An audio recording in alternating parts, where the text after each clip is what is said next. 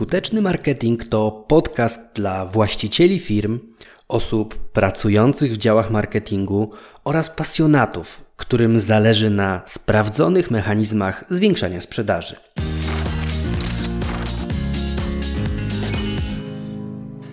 Twój biznes ciągle się rozwija, a ty ciągle pracujesz z tymi samymi klientami? Ten odcinek być może da ci do myślenia, bo może się też okazać, że części z tych klientów trzeba powiedzieć dość i się z nimi pożegnać. I właśnie o tym dzisiaj sobie porozmawiamy. Myślę, że dobrym wprowadzeniem do tego odcinka będzie pewne zachowanie klientów, które ja obserwuję. Widzę, że w wielu miejscach, nawet u moich klientów, jest akceptowalne, gdzieś tam oni do tego dopuszczają i przez to tracą. Więc wyobraź sobie tą sytuację. Stoisz sobie na chodniku przy parkingu i obserwujesz samochody. Załóżmy, że nie masz co robić. No i teraz ktoś wjeżdża na ten parking, i tam stoi 3 godziny. Godzina parkingowa, ile tam kosztuje? Średnio ze 2 zł, nie? Więc spodziewasz się, że ta osoba przy wyjeździe zapłaci 6. No jednak, e, kiedy już tam się spakowała po tych 3 godzinach do samochodu, e, podchodzi do tego miejsca, gdzie się wkłada ten bilet, no i szlaban otwiera się i ona nie musi płacić. I od razu odjeżdża. Jak się pewnie wyobrażasz, no nie musi płacić, no to a miała zapłacić. Więc ucieka, można powiedzieć, okrada na taką drobną sumkę 6 zł tego operatora parkingu. Ale w innej sytuacji ta sama osoba, te same 3 godziny, te same 2 zł za godzinę wkłada bilet i okazuje się, że ma zapłacić 12. Dwa razy więcej. Wyobrażasz sobie jej reakcję? jak się złości, frustruje, że coś nagle jej, kto, jej ktoś zabiera.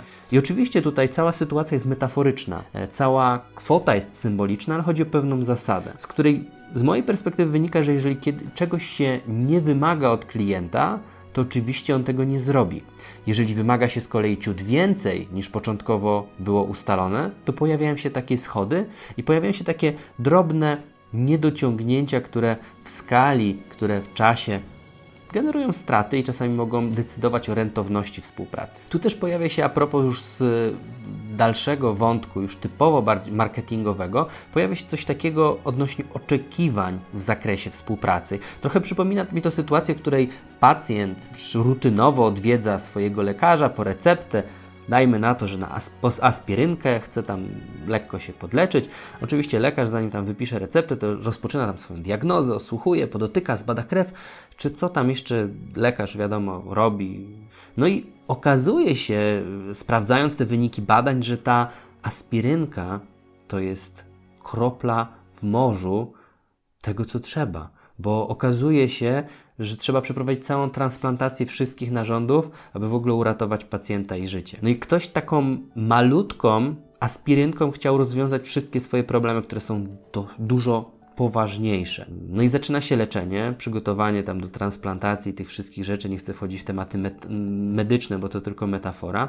I po kilku tygodniach u tego pacjenta pojawia się bunt bo on tak suma summarum ani nie dostał aspirynki, po którą przyszedł, ani jeszcze nie został wyleczony, bo problem był dużo dłuższy, głębszy, no i wymaga też dłuższego wsparcia medycznego. No i nic z tym nie ma dziwnego, bo skoro ktoś przez 5, 10, 15 lat, czy tam ile można sobie napisać, zaniedbywał swoje zdrowie, to nie ozdrowieje na pstryknięcie palców. W szczególności, jeżeli no, w danym zakresie nie starał się, nie przykładał się, a dzisiaj chce tą aspirynką wszystko uleczyć, jak za dotknięciem czarodziejskiej różdżki. No i oczywiście, e, jeżeli trafi na lekarza, który mu rozpisze leczenie jako proces, no to może się zbuntować, że to po prostu za długo będzie trwało, bo przecież na rynku są hosztaplerzy, którzy obiecują wszystko w 15 minut, tutaj dotkną, tutaj powiedzą trzy słowa i wszystko będzie pięknie.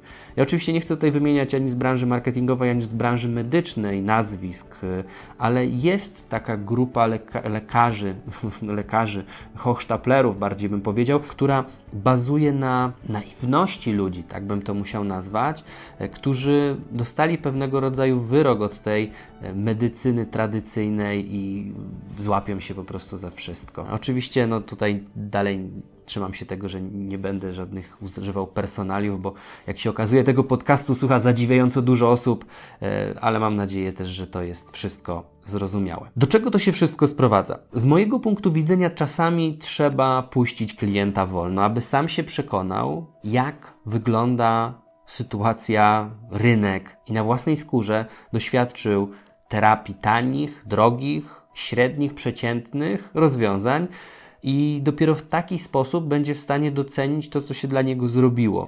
Niestety to rozwiązanie ma swoją wadę. To jest dobre dla osób, które mają wystarczająco albo naprawdę dobre rzeczy, dobre rozwiązania, bo żeby tą różnicę w ogóle było widać. Muszą też być świadome tego, jak działa rynek, czyli że różnią się od tego, co klient y, daje, czy klient otrzyma, gdzieś może w innym miejscu otrzymać. Bo jeżeli nie mają doświadczenia, no to być może nie mają świadomości tego, że ich produkt jest y, ewidentnie lepszy. No i teraz ostatni i najważniejszy punkt, y, po trzecie, to jest to, że muszą mieć możliwość pozwolenia sobie na mm, odroczenie gratyfikacji finansowej w czasie, bo no, ktoś musi tam przejść przez ileś różnych rozwiązań, zanim trafi na to e, dobre i właściwe. Teraz jak ktoś słucha tego podcastu, to może stwierdzić, hmm, Wojciech, ty tutaj narzekasz na swoich klientów e, i generalnie to jest jakiś tam twój manifest, ten podcast. Muszę powiedzieć, że ja mam cudownych klientów. Serio. Ja naprawdę wszystkim takich klientów życzę.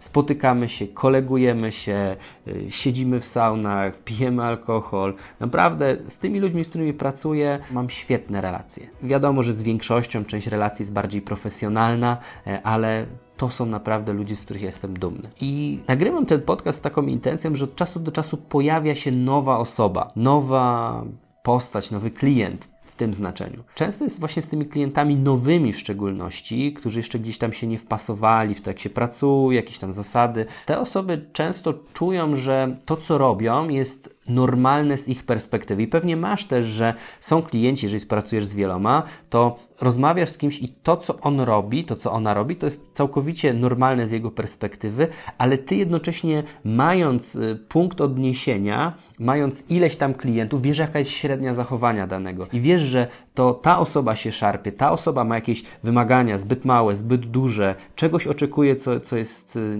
nieadekwatne. Tr trudno tej osobę przekonać do tego, że to ona nie do końca ma nieadekwatne rynkowo e, wymagania. E, ty to wiesz, a taka osoba, no, z racji tego, że nie ma punktu odniesienia, nie widzi tej średniej rynkowej, no to nie zdaje sobie sprawy, że jest poza odchyleniem standardowym. No i teraz y, pytanie polega na tym, kiedy powiedzieć dość, y, zanim cała ta sytuacja zdestabilizuje pracę zespołu, bo to potem taka jedna osoba, która zbytnio szarpie, ona skupia uwagę, niestety, ale zaburza pracę tych ludzi, którzy no, się starają i dają normalnie, tak jak, jak, jak powinni być, postępują.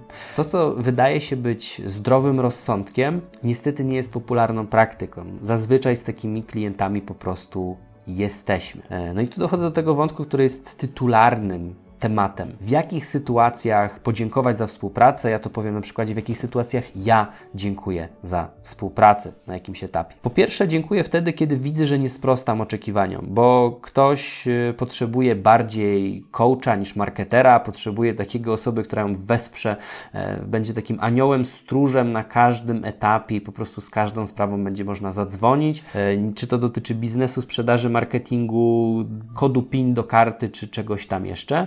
Mm, no to niestety, ale to lepiej byłoby mieć wirtualną asystentkę do takich zadań, które będą tam po prostu wymagały stałego wsparcia. Bo wariant tego to jest, gdy widzę, że zespół nie posiada kompetencji, doświadczenia w jakimś języku programowania na przykład i wtedy odsyłam do, do konkretnej osoby, która posiada takie kompetencje w zespole. Drugi przykład, drugi powód to jest to, gdy widzę, że nie nadajemy na tych samych falach z klientem, czy projekt manager też się na przykład tam e, wysila mocno.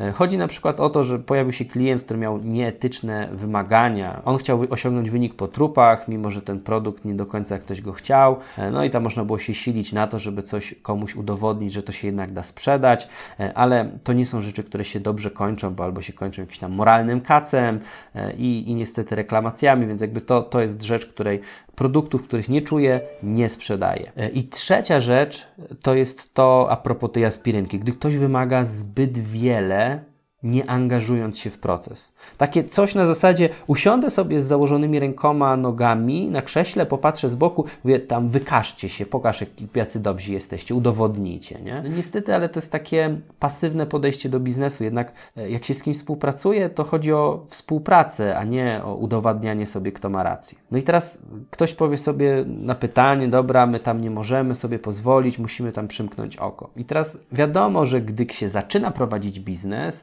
no to albo trzeba po prostu mieć tych pierwszych klientów, mieć na tak cudzysłowie na chleb, albo trzeba na siłę zrealizować target, gdy się pracuje na, dla kogoś, no i w efekcie zbiera się klientów jak leci. Z mojej perspektywy znowuż, prawdziwy biznes zaczyna się wtedy, gdy masz możliwość powiedzenia nie, gdy masz możliwość segmentacji i selekcji tego, z kim będziesz rozmawiać i dla kogo będziesz pracować. Jeżeli jesteś na takim momencie, że możesz sobie pozwolić na to, żeby niektórym powiedzieć dziękuję, e, nie wpisujesz się w mój model działania, albo dziękuję, na tym etapie powinniśmy zakończyć współpracę, ponieważ, no i tutaj ten powód, który masz, no to to jest dobry moment, żeby wylistować sobie takie rzeczy, których nie będziesz robić. Bo zazwyczaj to jest tak, że ludzie tworzą swoją grupę docelową i wymieniają, kto będzie moim klientem. I to jest ok, ale na wyższym poziomie biznesu i to, co jest moją rekomendacją po wysłuchaniu tego odcinka, no właśnie dla Ciebie rekomendacją, to jest